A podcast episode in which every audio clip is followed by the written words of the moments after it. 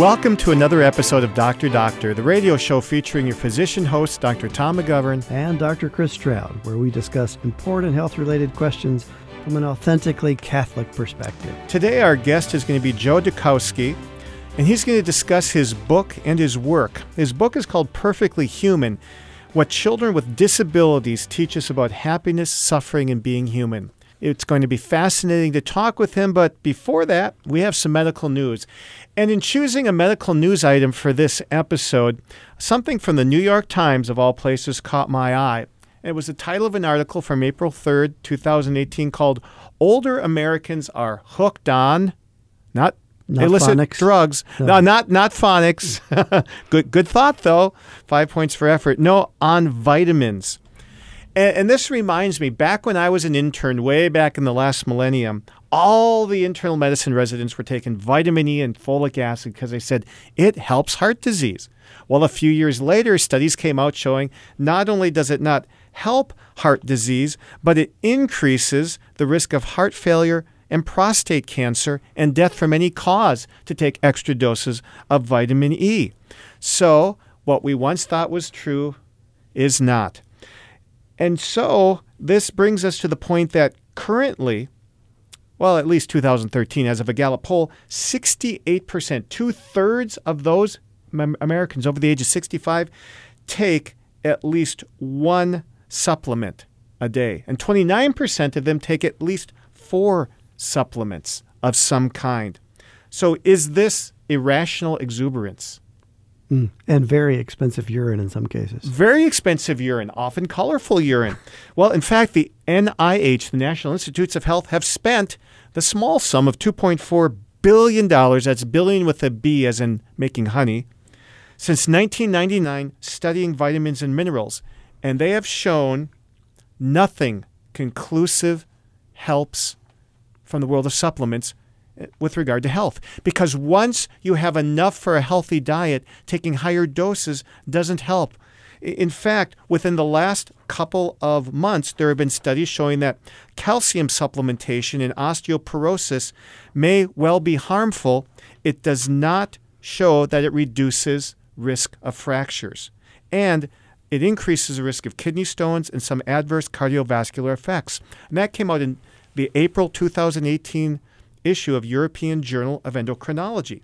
Then another study from the March issue of JAMA Cardiology, that's heart disease, the article title is a question Does supplementation with marine derived omega 3 fatty acids you know, help reduce risk of cardiovascular disease? That just means, you know, omega 3 acids from fish. Does it help? The answer is there is no evidence that it does. They studied almost 80,000 participants in 10 trials and found that taking fish oil had no help with reducing fatal or non fatal heart disease. So, what once we thought was true apparently is not true. And yet, it shows that people who eat more fish have healthier hearts. And it points out the fact that when you take things that you think are the cause and put them in a pill, it doesn't make it better. But something about eating the food itself, here the fish, does seem to make things better. So once again, there is there is no evidence right now for any supplements helping health except for the one in your realm, and that is pregnant moms taking folic acid. Yeah, folic acid in pregnancy has long been studied, and it's so standard it's almost difficult to think of it as a as a supplement. The funny thing, I think sometimes vitamins are like our congressmen, and that we generally we don't we don't like them as a group. But we have one that we like. Yeah. So at OBGYN, you know, we're very fond of folic acid. As you Um, should be. And and I'll have to admit we're pretty fond of vitamin D, but it's tricky. There's so much literature, and it goes in so many different directions that it, it can really give you whiplash trying to keep up with the articles and the literature, can it? Uh, it, it certainly can. A- And one further one was beta carotene. You know, beta carotene's natural, and natural is good, right? Well, when people say that, I say, well, poison ivy is natural too, but it doesn't mean it's it's any good. And people thought it was helpful. It actually increases lung cancer rates. You know, that, that's just not good. So, wait for the data. Eat healthy. Lots of fruits, vegetables, and fish. And Save your money. It's the same stuff our moms told us, isn't it? Good old mom. Thanks, Mom. I love you, Mom. Yep. And now we're on to Chris's Women's Healthcare Tip of the Day. Well, today we're going to talk about genetic testing and reviewing genetic testing for women related to family histories of breast and ovarian cancers. Now, this whole topic of genetic testing is a massive topic. We could spend two or three shows just talking about it. I'm going to concentrate and focus on ovarian and breast cancer genetic testing. There's stuff we could talk about endometrial cancer and colon cancers, as well as pancreatic cancers. But for the sake of our time, we're going to focus on breast and ovarian genetic susceptibility testing. Have you been tested, Chris? I have not. that that's good. I have no susceptibility. but we could talk about men as well, particularly in breast cancer. Did you know Ah. about 10% of breast cancers happen in men? But that's for another show. And I've diagnosed some in men, Oh, there you go. but it's not common. Today, uh, there is the ability to perform a blood test to determine if you've got certain genetic mutations that could lead you to an increased risk of breast or ovarian cancer. You know, so these are called the BRCA test, B R A C A. We won't talk about what that means, but they're BRCA1 and BRCA2 mutations. And these represent genes. It turns out, uh, because our Creator is so smart, we actually have genes that are designed to fight certain cancers. So if you have a mutation or a defect in that gene, you may have an increased risk of developing the cancer that gene is supposed to be fighting. And just for it? our listeners who may hear the term gene but not know what a gene is, Yeah, we're not talking about the guy next to you named Gene. We're talking about the sequences of DNA that really make us us, right? Human DNA inside the cells. That DNA is is gathered together in long chains to make genes, and then genes are translated into proteins, and proteins are everything, everything that, that is our body. yes, so it's proteins are structural things and they're also enzymes that do something. Absolutely. So, who should be thinking about this BRCA1 and BRCA2 testing? Well, our friends at the U.S. Preventive Services Task Force recommend that women who have a family history of breast, ovarian, fallopian tube, or peritoneal cancer should be evaluated and determine if they're at increased risk for these harmful mutations and then should therefore undergo the genetic testing. Uh, there's some easy rules of thumb to remember about this, and I'll, I'll give you a couple. Breast cancer diagnosed before the age of 50 in a family member. Breast cancer in both breasts with the same woman. Both breast and ovarian cancers in either the same woman or the same family side. Any male breast cancer in your family. Uh, and there are others, but these are the most straightforward and easy to remember.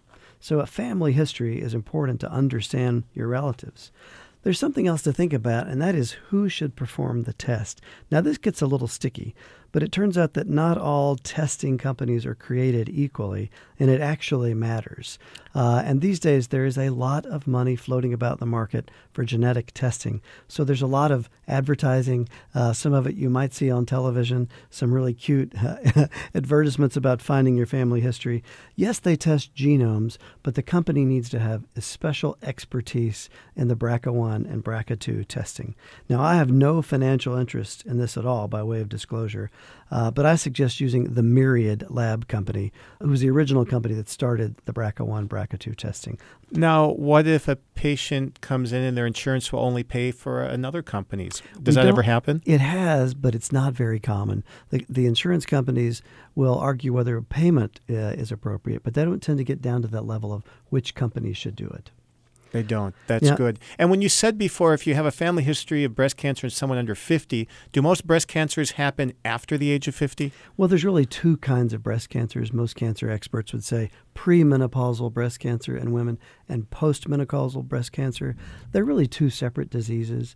Many would say postmenopausal breast cancer is a cancer you'll die with and not of, Ah. as opposed to the premenopausal breast cancer, much more serious and much more likely to be genetic and related to one of these mutations. Very good.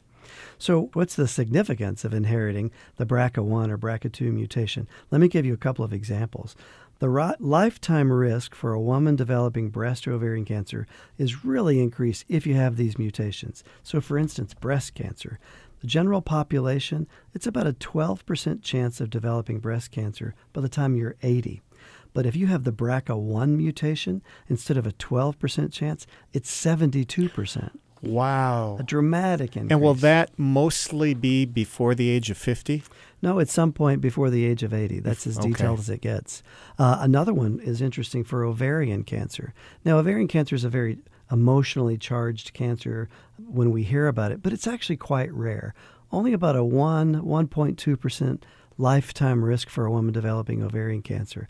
But if she has the BRCA1 mutation instead of a 1%, it's a 44% chance before the age of 80. Okay, so say test results, you know, turn out positive. What do I do with that information as a patient? Yeah, great question. I remember when these tests first came out, I thought, who would want to know such a horrible thing? Right. What would you do? Just walk around every day wondering if today was the day. but that's actually not true at all. For instance, let's say a woman has the BRCA1 mutation and an increased risk of breast cancer. Instead of waiting until 40 to get mammograms, she would start getting them immediately. Okay. And instead of just an annual mammogram, she would also get an annual MRI of the breast. And an MRI is much more specific and detailed at detecting very, very early breast cancers. The insurance companies would never pay for that unless you're BRCA positive. And what about ovarian cancer? Uh, the same would be true with ovarian. There is no good screening test for ovarian cancer, sadly. Most of the recommendations for women that have the BRCA mutation related to ovarian suggest having the ovaries removed as soon as the woman's through using them. So at the end of her reproductive life, having the ovaries removed. And then having annual ultrasound exams to look at the ovaries in those years before she's ready to have them removed.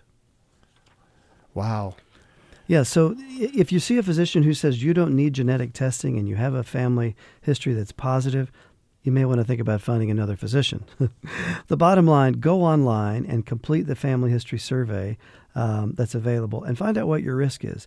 Now, I suggest you go to www.hereditarycancerquiz.com, hereditarycancerquiz.com, and then consult your woman's health physician about your need to obtain BRCA testing. And again, if your physician isn't familiar with it, find someone that is. The life of you and your family members could be dramatically affected by these results. So, knowledge is like ice cream, Tom. More is better. And too much of a good thing is Less better. less better? well, before we finish this first quarter, we're going to go to my favorite part of the show, the medical trivia question of the day. Now, you've all probably heard of the American Medical Association. The AMA. the AMA. And it's the same forwards and backwards, it's palindromic. And in fact, in this palindromic organization, Dr. Chris Stroud used to play a role. He was the parliamentarian, weren't you, Chris? I, w- I had a lot of roles in the AMA as a medical student and then later as a resident. That was back just when we were getting electricity, and it was some time ago. Yes, you and Tom Edison together. Well, the news often presents the AMA as representing the voice of all or the majority of American physicians. So, my question is a multiple choice. What percentage of American physicians currently belong to the AMA? Ooh. Is it A 20, B 35, C 50, D 65, or E 80% of American physicians belonging to the AMA? We'll be right back with more Dr. Doctor on Redeemer Radio and an interview with Dr. Joe Dutkowsky.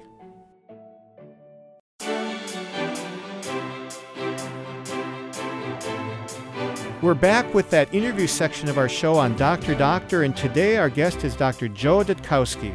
He wrote a book called Perfectly Human What Children with Disabilities Teach Us About Imperfection, Carrying the Cross, and Happiness.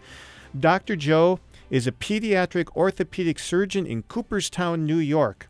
He teaches, does research at Columbia University, and for over 30 years he's advocated for children and adults with disabilities, especially cerebral palsy and Down syndrome. Not only has he written a book, he has over 6 million views on a YouTube video he's going to talk about. Uh, also, a special project he started with the, the New York Ballet. Dr. Joe, welcome to Dr. Doctor. Well, thank you. It's wonderful that you have me on this evening. Now, Joe, you have fallen in love with patients that have cerebral palsy, Down syndrome, and other developmental disabilities. How did this happen? It, it's really quite, quite strange, Tom, because I was an engineer and I was ac- actually analyzing nuclear weapons testing data for your government. This And, really uh, sounds related, Joe. yeah, it, it does, doesn't it? Uh, but I I was looking around and I was thinking about going to medical school. And I had to write an essay. And I wrote an essay about taking all this incredible technology that I was exposed to that was being used to hurt people and apply it to help people with disabilities. Now, there's nobody in my family with a disability who's got cerebral palsy or Down syndrome or muscular dystrophy. Wow. And so I have no idea why I wrote that, except I would have to say it was a pure Holy Spirit moment. Yes. Because 30 years later, that's exactly what I'm doing. Well, thanks be to God. Well, can you tell our listeners we hear the term cerebral palsy or CP? What is it? Well, cerebral palsy is an injury or malformation of the human brain that happens in childhood, typically before two years of age, or happens in the womb. And it results in an imbalanced signals going out to muscles, which means they may have difficulty walking or using their hands or speaking. Uh, the key thing with cerebral palsy, it is non-progressive. It's it's not like muscular dystrophy or rheumatoid arthritis. It's something you're going to have your whole life. Um, but it doesn't. Most people with cerebral palsy have perfectly normal intelligence, um, whether they can speak with you or not. And so it's just they have trouble working or using their muscles. And so uh, it's uh, it's very common. There are about um, close to a million people in this country alone with cerebral palsy. Now, Joe, how does how does it relate with your specialty of pediatric orthopedic surgery? Well, when you have an imbalance in muscle forces and you're a growing person, you're going to develop contractures. You're going to develop deformities in your extremities. You may have be able to straighten your knee or or your ankle. And so uh, it requires orthopedic care, either tendon lengthening, sometimes osteotomies or breaking a bone and realigning it to correct these deformities so that people can utilize their muscles to the best of their abilities. Wow, I bet you had the chance to really see lives changed by some of the work that you've done on these patients. Uh, it, it's it's a joy, and the the biggest life that's changed is mine, because they well, there's there's no question of that. I mean, I'll, I'll tell you, this Monday I operated on a boy from Haiti, who had a dislocated hip, and I put it back in for him, which was very difficult. And uh, it's a very difficult, one would think, a very painful operation. And then two days later, this boy is smiling at me, and he's happy. And his father can now diaper him. His father can now bathe him. He's he doesn't live in pain constantly anymore and you just walk around and you think man i got the best job in the world. Well with that in mind tell us about your book perfectly human. Why did you write it and what do you hope it'll accomplish? Well i wrote it because i've had the privilege over 30 plus years of working with and learning from uh, these children their adults and their families. And uh, but they don't have the time or the energy a lot of times to tell their stories, and so people don't know their stories. Mm. Um, if they move in next to you and you suddenly find this kid and you say, "Wow, this is this is a kid. I love him. He's so much fun. You know, he's cool, just the way he is," then you understand. But it, most of these families are very busy. They're very consumed with what they have to do for their child and their other children, and or they don't have the kind of financial resources. So, this book is really my way to tell their stories, so that people look at them and stop them on the street and say, "Hi, how you doing today?" The first time I heard about you, Joe, was in an email chain in uh, some of the CMA Catholic Medical Association leadership. It was something about your work with the New York City Ballet. Would you tell us about that? oh, sure. You you are a ballet dancer, I, aren't you? No, I'm not. but I was I was a ballroom instructor, so there you Ooh, go. Ooh, so um, you are um, smooth on your feet. well, but I had a wonderful dancer. Basically, uh, the best thing a man can do on the dance floor is stay out of the way of, a, the woman. talented woman. yes, and you yes. do that, and every take her off the floor, everybody says, "Man, he can dance." um, but um, the New York City Ballet, I'd love to say this was my idea, but it wasn't. Um, a mother wrote the New York City Ballet, who had a child with cerebral palsy, a little girl, and said, "Do you ever do workshops for children with disabilities?" Well, they hadn't, and it, but it kind of stuck in their craw because they do workshops all the time for children. And at that time, I was helping found the Cerebral Palsy Center at Columbia University. I was I went down there two days a week for five years to help them. And Wow. suddenly, I get this email. Well, I helped the New York City Ballet set up programs for kids with disabilities. And you know, hey, if that ain't a chocolate chip cookie, I don't know what one is. Okay. You know, God throws chocolate chip cookies at us all the time. Okay, You gotta There's eat nothing better than a warm chocolate chip cookie. And I say, man, when he gives you one of those, bite into it. There So you go. I went down and I met with the mom and some people, and I met with the ballet people, and we talked about it. We decided to do it. And then, lo and behold, they give me two principal dancers as my instructors. I mean, these are two of their absolute best. Wow. Great. And so I, yeah, this is the New York City Ballet, Lincoln Center, the whole deal. So we set something up. We did it. Um, and uh, they had never worked with kids with disabilities, and we had everybody in the room, and we did it in their studios. Uh, they did it for free. We did it for free. We still do.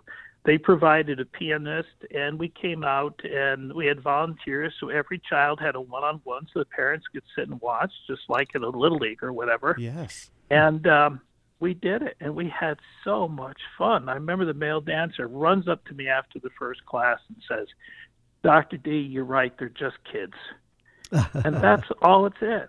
That was it. From right there, they didn't see the disabilities; they saw the children, Beautiful. And that was it. And then you have dignity, you have respect, you know, you have love, and and they have fallen in love with it and they continue to do, we continue to do it and they have like almost 20 programs now for children adults with disabilities at the New York City Ballet. Wow. If you just joined us, you're listening to Doctor Doctor on Redeemer Radio, where we are discussing Perfectly Human, a book about children with disabilities with the author, Dr. Joe Dutkowsky. Dr. Joe, does this work with the New York City Ballet have something to do with this viral video on the internet? yeah, it does. Well, it was it was just pure happenstance. So I bumped into some young journalists and uh, at dinner one night and asked them if they were interested in doing this. And one of them did. She was from PBS and she was a filmmaker. So she came and filmed classes three and four, and then made a video, put it on Upworthy. And between Upworthy and YouTube, it's this week it passed eight million hits. Thanks be to God. Wow. And uh, it is, and it has changed. It was just, it is, it's just so beautifully done. I mean, I was in Amsterdam in May of last year, and somebody walks up to me and says, "You're the doctor on the ballet video, aren't you?" and I go, "What?" And he said, "Yeah." He said, "I just want you to know, I took that to the Dutch ballet, and I said, why aren't we doing this?" Oh. And he said, I want you to know we're going to do it. And I said, fine. So I gave him my email. And one of these rainy upstate New York October mornings, I'm sitting there drinking my coffee, getting ready to go to work. And up comes an email with pictures for the first ballet classes for kids with CP at The Hague.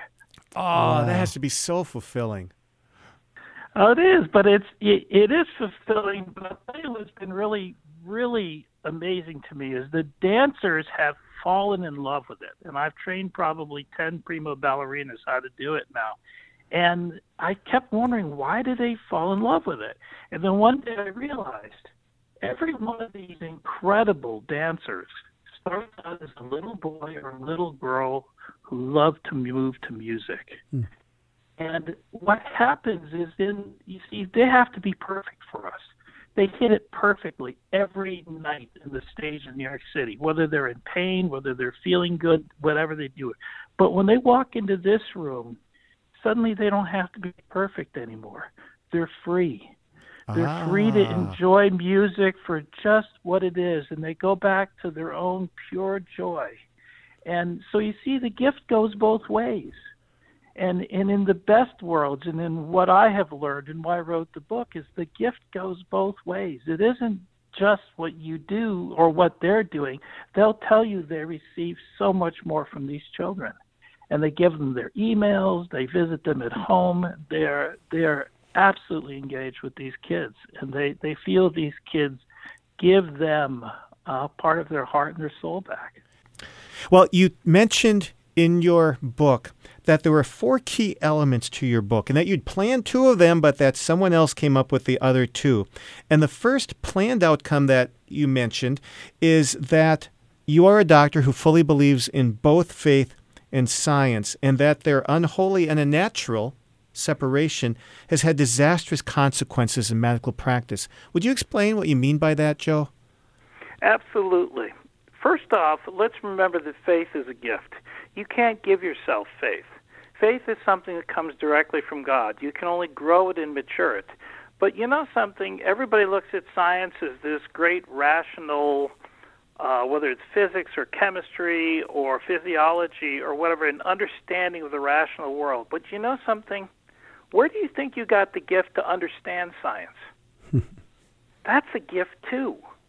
The in, have the intellect to have that gift, and so it's all a gift. The gift of faith, the gift of knowledge, and that's what science just means is knowledge. It's Latin for knowledge, and so it's all a gift, and it's so what it's what we do with it. You know, one of the things I've heard some people talk about because I always talk about faith and science, and they say, "Why don't you talk about faith and reason?" Well, there are two reasons for that. The first is that number one, faith is reasonable, just like science is. Uh-huh. and the second is I consider when people say faith and reason, I consider that a trap in modern society. Mm. Because if you talk that way, then in essence you're implying that to be a man or woman of faith, you have to turn off your intellect. And I refuse to do that. Yeah, I remember I had this discussion years ago with a college professor, and she said, You think Christianity is just for the simple masses. She said, try to explain the Trinity. it's not simple. Yeah. No, not at all. It's not faith or reason. It's both, isn't it? Yes, but it's also in Genesis. Let us make man in our image. Mm, true. So, what are the disastrous consequences of separating well, them? Well, we see them all through. We see them in abortion. We see them in uh, physician assisted suicide, which is uh, practically an oxymoron as far as I'm concerned. Yes. Uh, we just look at the way that human life is being devalued, or people try and look at human life in terms of economic templates or whatever, and those are catastrophic. Uh, so, but when you bring faith and science together, when you realize that, you know, every nobody can will their heart to beat once. Every heartbeat is a gift, is a gift from a loving, engaged God that He's not done with you. Well, don't so miss. We have to honor every one of those. Well, don't miss more of Dr. Joe coming back right after the break.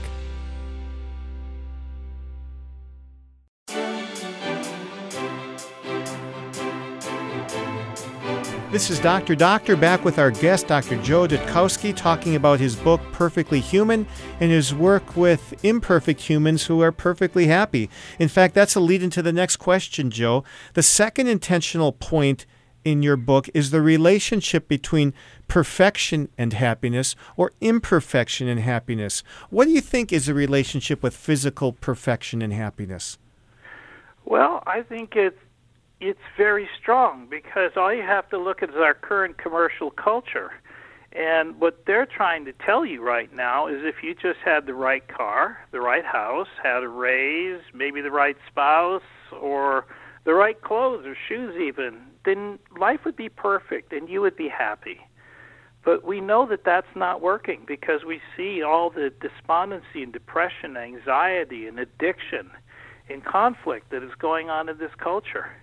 And I've been blessed beyond belief to spend my last 30 years working with and learning from people with disabilities and their families. And because of them, I've learned to love myself and accept myself, even and even with my dis, with my inabilities or disabilities, and um, and sometimes because of them. You know, we're only, only all of us are only temporarily able-bodied. That's true.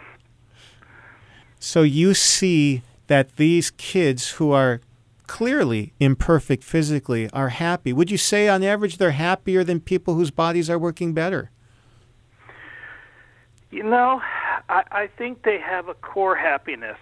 I think they there's sorrow in in the way that they are often not fully accepted into society, but from a core standpoint, from a life standpoint, they, they're anybody who does accept themselves as who they are will find themselves happier. It's inter- it's interesting. It's that difference between happiness and joy, isn't it? Uh, with happiness Yeah. being the bite of the chocolate chip cookie, but joy, understanding really who we are and why we are and where we're going.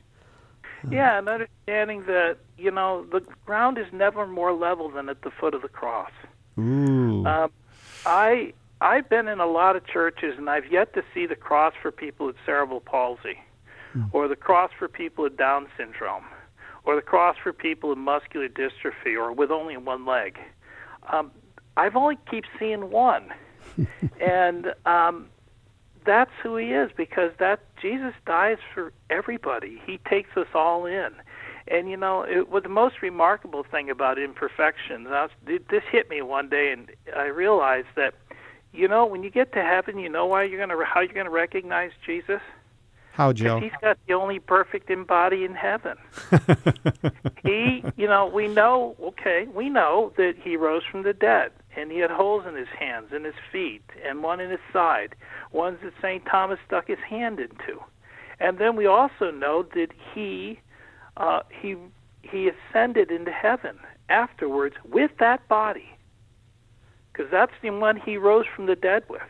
But yet we all get brand new bodies and I could use one because mine's 62 years old. and uh, but you know, you think about the perfect love for all time, for eternity, is going to be represented by the only imperfect body in heaven. That is wonderful food for thought, Joe. Now, you said that your book had two unintended good consequences. Tell us about them. Well, the the first unintended consequence uh, was the fact that people are calling me and writing me and saying that you're saying that it's okay for me to expect more out of health care than I'm getting right now. And I'm hearing the same thing from doctors that healthcare is kind of degenerating into this um, amorphous um, kind of business-like approach, and it's not. It's two people. It's two people across from each other who are working together to try and to relieve the pain and suffering of one. And that is a marvelous relationship that is greater than what is being presented right now. The second thing that came out is that I realized on Mother's Day, after my wife passed away in March of uh, 2016, my wife Karen, wonderful woman, that I had inadvertently written our 36 year love story as a subplot in the book. Oh. and the, the early test readers, uh, all the men missed it. Imagine all that. The women, imagine that. And all the women, women, all of them, whether they had known Karen or had ever never met Karen, all came back to me and said, Joe, this is good, but I want more Karen.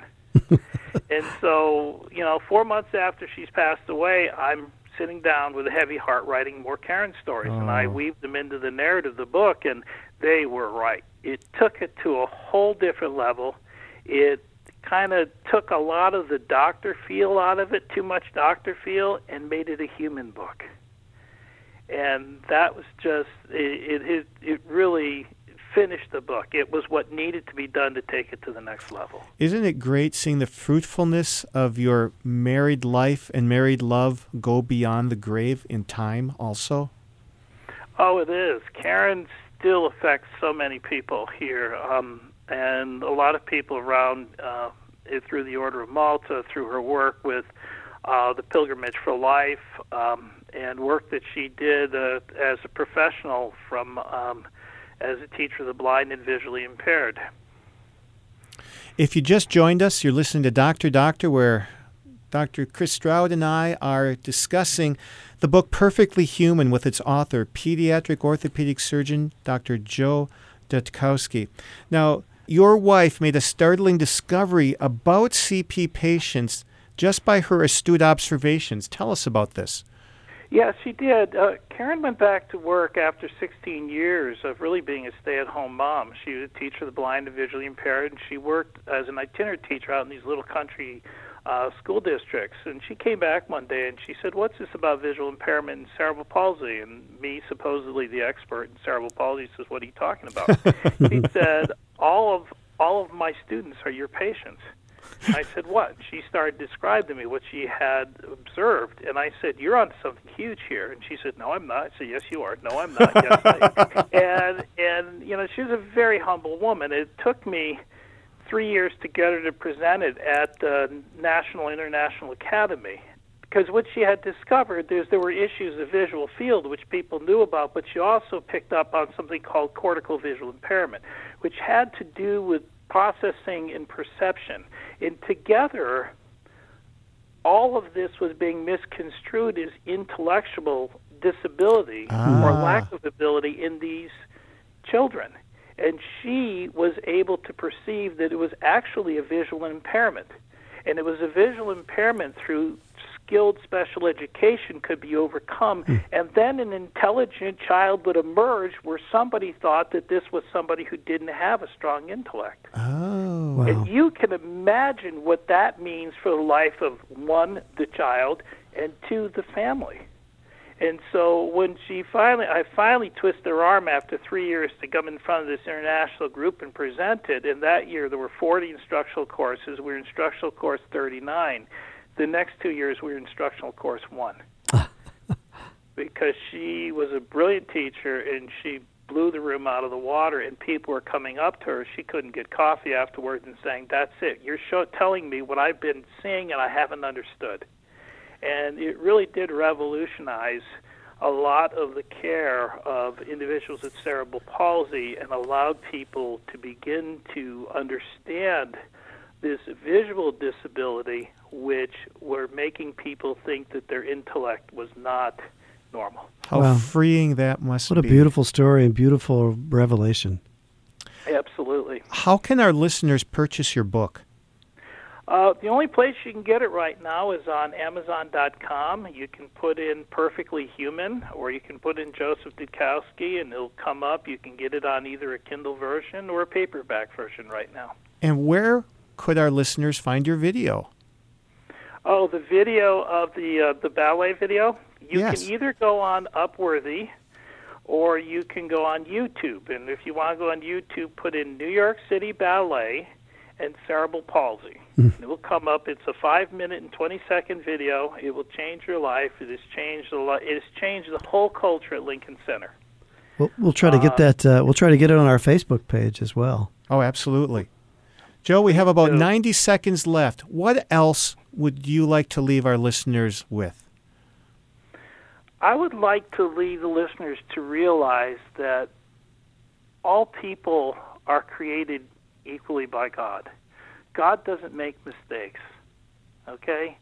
Uh, we don't have people with disabilities in this world because God made a mistake here or God messed this thing up here. God has a plan. And I know that people with disabilities have blessed me beyond belief. Um, and when you see somebody with disability, go up and say hello, shake their hand, talk with them. There's nothing more powerful for a community than the group to build a ramp into somebody's house if they have a wheelchair. Because by the time that ramp is built, you won't see the wheelchair. You'll see the child. Just like the dancers did in the New York City Ballet. Wow, Dr. Joe, it, it has been moving and touching just to share these thoughts with you here on the air. Our listeners are fortunate to get a chance to get to know you a little bit better. Well, you're very kind to put me on, and this is where I, I get to see the image and likeness of God every day in what I do. And I don't see how I could be any more blessed.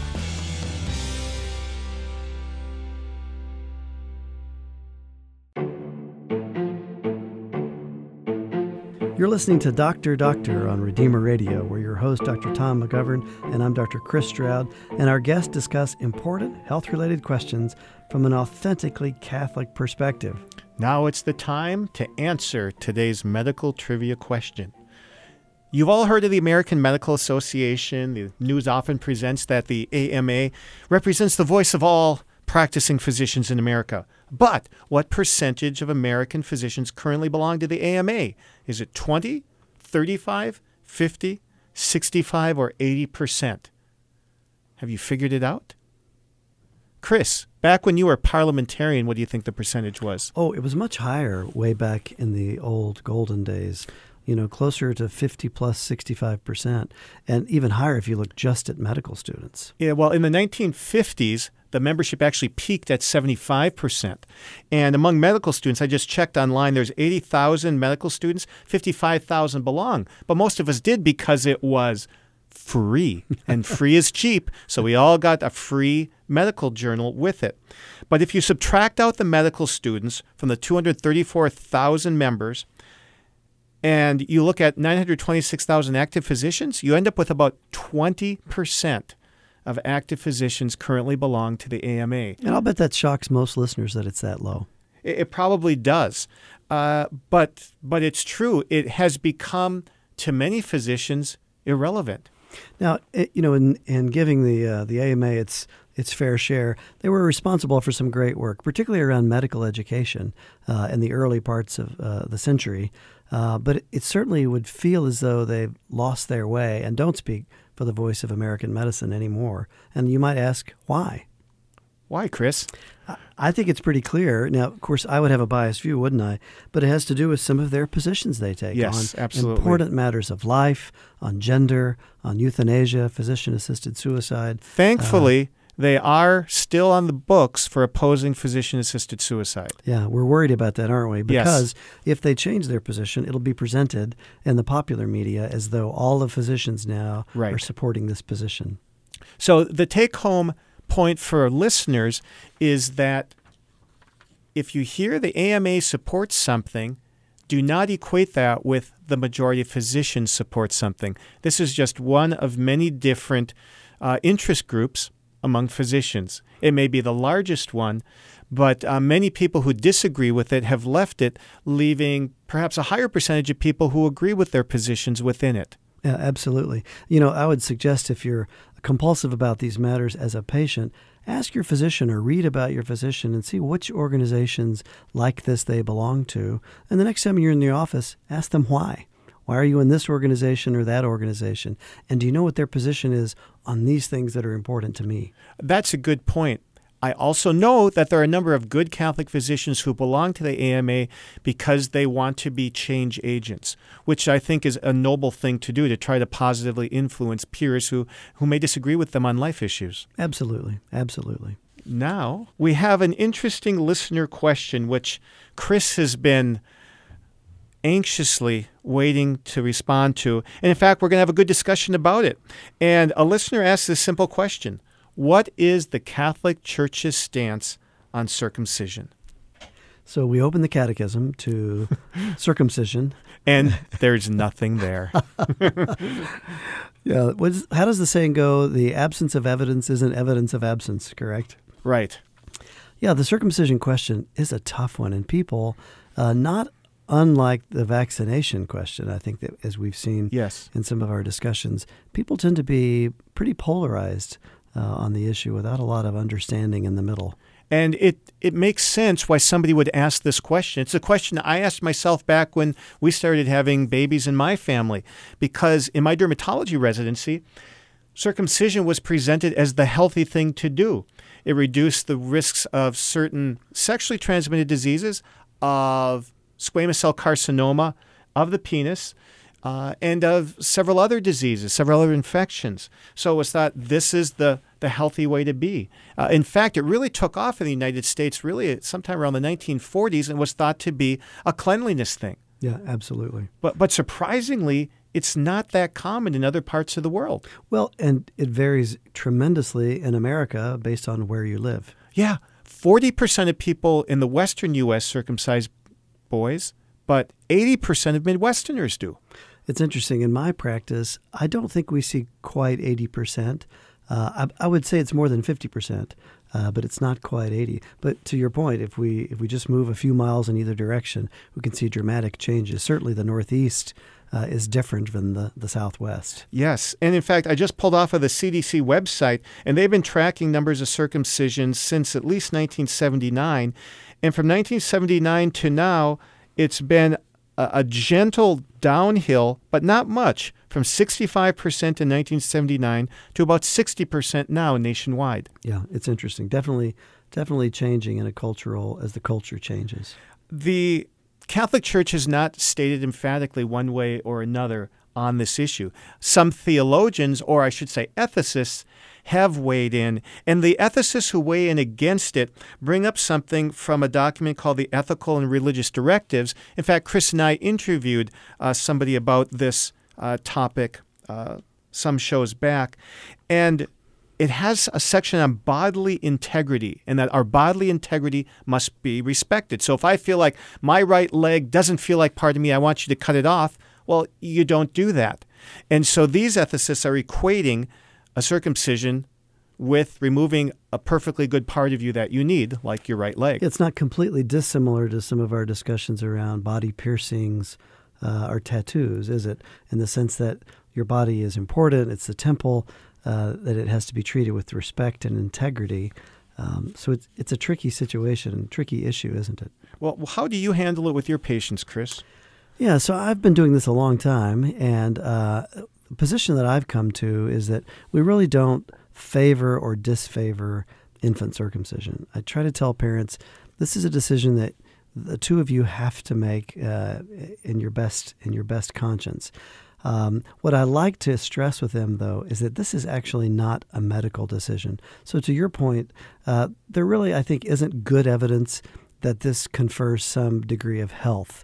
That is to say, there's no health benefit from circumcising boys. And there's no great health loss either. The, the scales are pretty even as of current data. I think I think uh, I think that's a very correct view. And so I like to I like to use the analogous situation of piercing an infant baby girl's ears.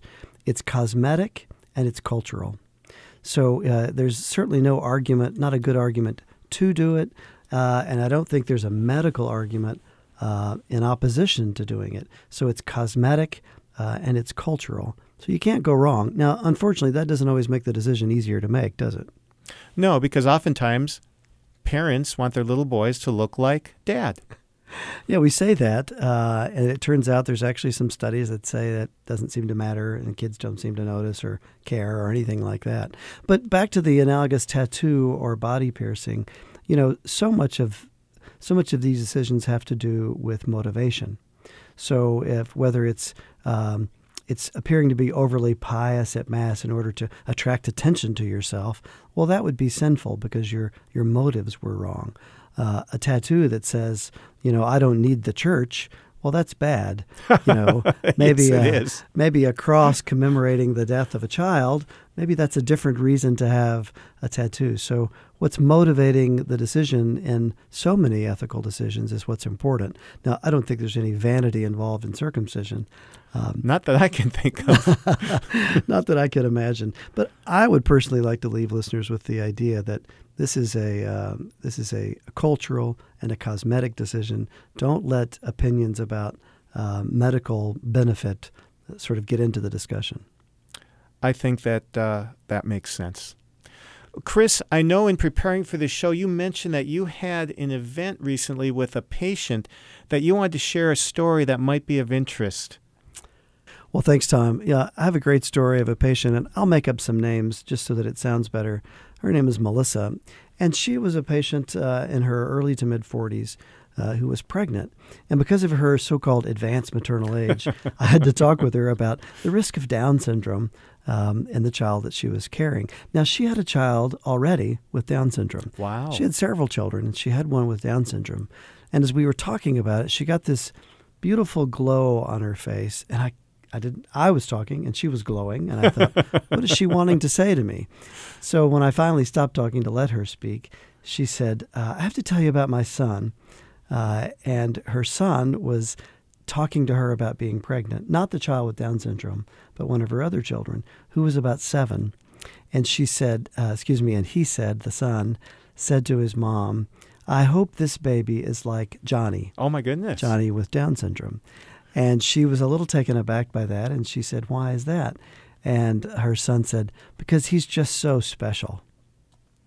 And, you know, I, I just froze in time there for a moment. I really didn't know what to say. That was the most beautiful thing representing uh, the value and the importance of every life, no matter how different, no matter how big or small or, or pretty or ugly. Um, the value of that life. And isn't it funny that God would use a seven year old to point that out to us? But what a beautiful position. He really is special. Uh, and, and she would say a thousand times over that her child with Down syndrome brings so much love and so much grace to that family by being so special. What is it that that seven year old enjoyed about his younger brother? You know, that's a good question, isn't it? You know, she said that um, all of the kids would dote on the child with Down syndrome, and he would laugh at them, and they all wanted to bring him things, and they all wanted to take care of him. It's as though the children really have the innate ability to sense this is someone that I'm supposed to care for. So he had that ability to bring together other people in a joyful fashion. Yeah. I mean, what a gift that is. And yet, that gift that is being rejected by a whole country Absolutely. in Iceland. You, you know, it's funny. Children up to a certain age have the ability to separate difference from less value. Uh, you're different Ah. from me, but that doesn't make you less than me. It just makes you different. And in some ways, it might make you more attractive to me because you're different. Yes. Isn't it sad that as we age and the world becomes more a part of us, we start to equate difference with diminished value? That is very sad. Well, I think it's appropriate discussing it after today's guest. And we're glad you joined us for another episode of Doctor Doctor. I know that Chris and I love doing this, and we are so glad that you are listening, supporting us. Please tell your friends about us. Please email a question if you have a question. Thank you for listening again to this episode of Doctor Doctor. This is Dr. Tom McGovern. And I'm Dr. Chris Stroud. Thank you for joining us. And remember, your medical decisions today can have profound consequences tomorrow. So make good decisions and choose Catholic. Next week on Dr. Doctor, Dr. George Delgado will discuss his promising research into abortion pill reversal and how women and babies can be saved even after a chemical abortion has begun. Tune in for Dr. Doctor on Redeemer Radio every Friday and Saturday afternoon at 1 or find new episodes at redeemerradio.com slash doctor and in the Redeemer Radio app.